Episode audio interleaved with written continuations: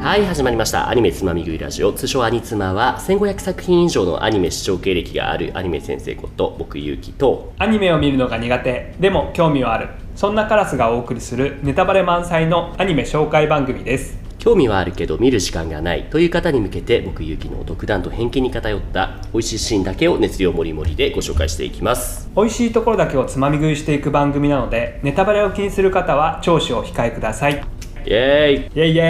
はいイ、今日もよろしくお願いします始まりましたねそうですねもう今回がなんだかんだで10回以上やってるんですねああもうだいぶなりましたねね、うんはい10回以上もやったらどうです最初はカラスさんは話せるかどうか不安ですみたいな言ってましたけれどもどうです今はもう全然余裕ですかねいやそうですね街とか歩いてるとうんあの今までアニメのことをちらっと見てもなんだこれって分かんなかったんですけど、うんうんうん分かるようになりましたよねあフェイトの主人公の女の子がフええィギュアになってて、ええあこれええフェイトじゃんとかって思っちゃうおお分かるようになりました それ見て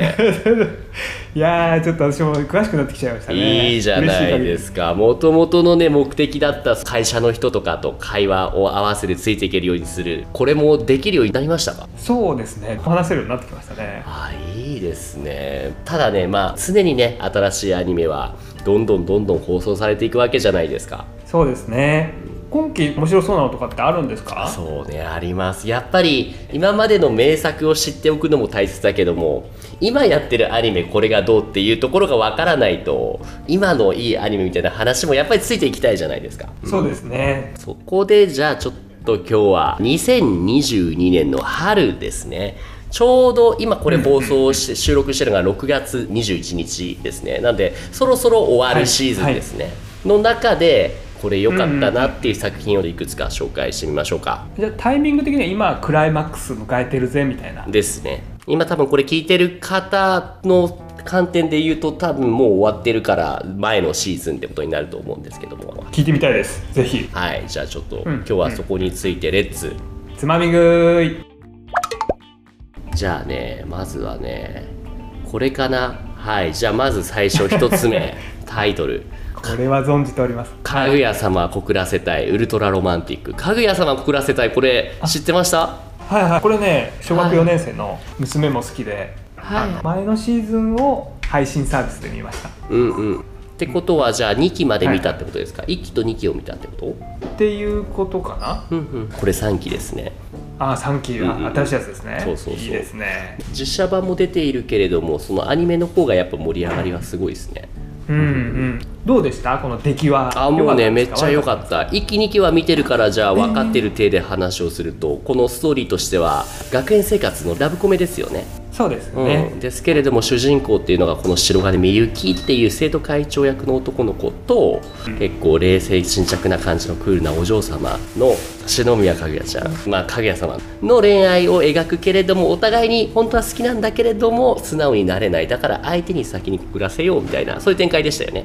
そうですねすごい面白いギんャグ漫画な感じですよね、ですゲラゲラ笑いながらそうなんです見よてましたあでもお子さんも小学生も楽しめるってことですかそうですね女の子はね早いんですよねその恋愛要素とかああそっかまあかぐや様これはもうもう最初から面白いの分かってたからまあまあまあって感じですね、安定の次はどうしようかな、次どうねダークホースみたいなのないですかあダーるクホースみたいなはいはいはいはいダークホースみたいなのってね、今言いましたね 次これ「パリピ孔明」っていう作品なんですけれども、これは実は存じてますあれですよね、 はいヤンマがあのへー本漫画の本は見て漫画の方見てるんですか漫画知らなかったへえそうもともと漫画原作で パリピ孔明パリピってねパーティーピーポーですよねうんうんパーティーピーポーな孔明っていうのはあの諸葛亮孔明ですね三国志とかで有名な蜀の陣営そうので作詞のその諸葛亮が中国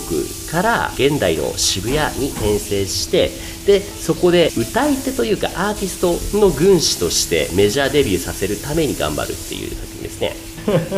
私もでもパラパラっとしか見てなくて、うんうんどうだったんですか全体の出来としてはうん、めちゃめちゃいいっすねまず 歌のパートがね結構ちゃんと歌い手っていうんですかねニコニコ動画とかでそのデビューをするような結構ちゃんと上手い人たちをその歌役に当ててでラップバトルとかもねしっかりちゃんと盛り上がったものが展開していくっていうのがねはあはあ見てて面白かったですね。ただのアニメじゃなくて歌の要素が出てくるけど、そうですねそこもうまかったってことでうんうんうんすね、うんはいうん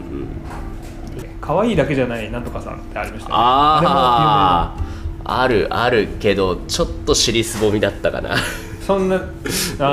なるほど各校のいいなずけどうでしたっけ俺これ見てないんすよこれもメジャータイトルですよねメジャー今期でいうところのああとはこれかなコミさんはコミショですねこれもセカンドシーズンですかねはいこれサンデーかなんかでかなり有名ですよねこでのすねですタねイトル、コミさんっていうそのコミュニケーションを取るのがね苦手な女の子のラブコメなのかな一応恋愛要素もありますねでもどっちかっていうとそのキャラクター一人一人がねとっても個性的な人が多いんですよ例えばコミさんはまあ話せないっていうのもあるけれども主人公はただのひとひとくんって一番一般人普通すぎて逆にその個性的みたいなキャラクターがいたりとかあなるほどそうはいはいあとこの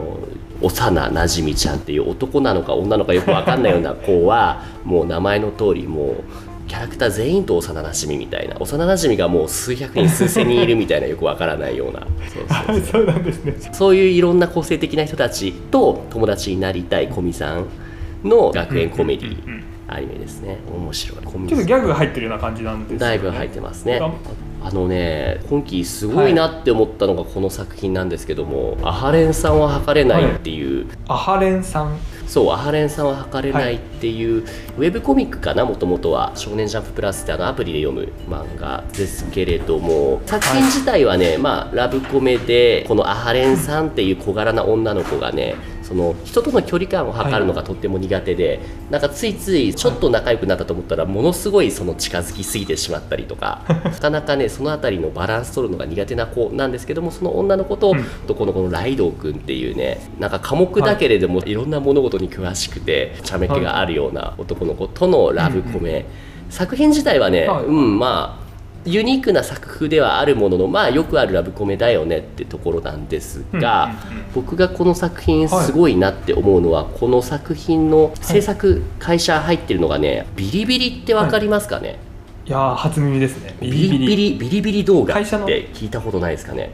会社の名前ってことですそうかですねあのニコニコ動画知ってますかああわかりますわかはりいます、、ビリビリ動画っていうのはニコニニコ動画をほぼ丸パクリした中国の会社なんですよ、あーはいでもはいもうはいはい規模はもうニコニコの比べ物にならないほど今ビリビリめちゃめちゃ大きくなってるんですよね、うんそう中国すごいですねそうはい、アニメにも出てきたとです100%わからないけれどもそのチャイナマネーがスポンサーとして入っている作品ですとがっつり入ってるとこれは経済的にも思えますねすごいクオリティが高いんですよ経済的に燃えるしねじゃあ大成功って感じうなんですよね、んうん、実際すごいね日本へのリスペクトがね見ててね感じられましたねやっぱ不安だったのは中国系のね中国っぽい要素が入ってるんじゃないかなと思ったけど全然そんなことなくてそうそううんそううんうんそう、いやまるまる日本のアニメみたいで言われるまで全然気づかなかったんですけど、ちなみに中国の影響って結構あるんですか、アニメ的にあると思うけれどもここまで大々的に中国スポンサー入ってアニメ作ったっていうのはね割と新しいんじゃないかな、はい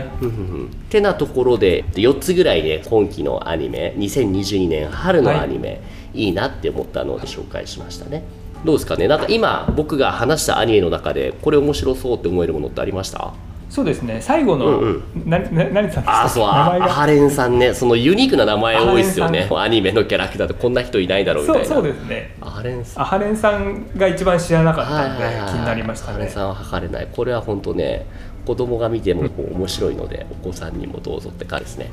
逆に言うとなんか知ってるタイトル結構多かったんであそうですか今期は豊作の方あの割とそうかもしんないですね。はい。はいってところですね。次回はね、逆に2022年夏ですね。これから始まる、聞いてる方々からしたらもう始まってるであろうアニメのいいなって思う先についてちょっと話していこうと思いますと。はい今回ここまででエンディング。というわけでお送りしましたアニメつまみ食いラジオアニツマ番組では見なくてもわかるをモットーにおすすめアニメをつまみ食いしていきます忙しい人やアニメに興味のない方はこの機会に時短でパクッと情報をつまみ食いしちゃいましょう、はい、番組への感想は「ハッシュタグアニツマ」兄がカタカナ妻がひらがなでアニツマこれをつけてツイートしてもらえると嬉しいですポッドキャストや Spotify でお聞きの方は高評価レビューもいただけると活動の励みになるのでよろしくお願いしますアニメ好きの方から私のようなアニメ初心者に勧めたい作品のワンシーンなどもお待ちしていますというわけで今回はここまでですありがとうございましたありがとうございました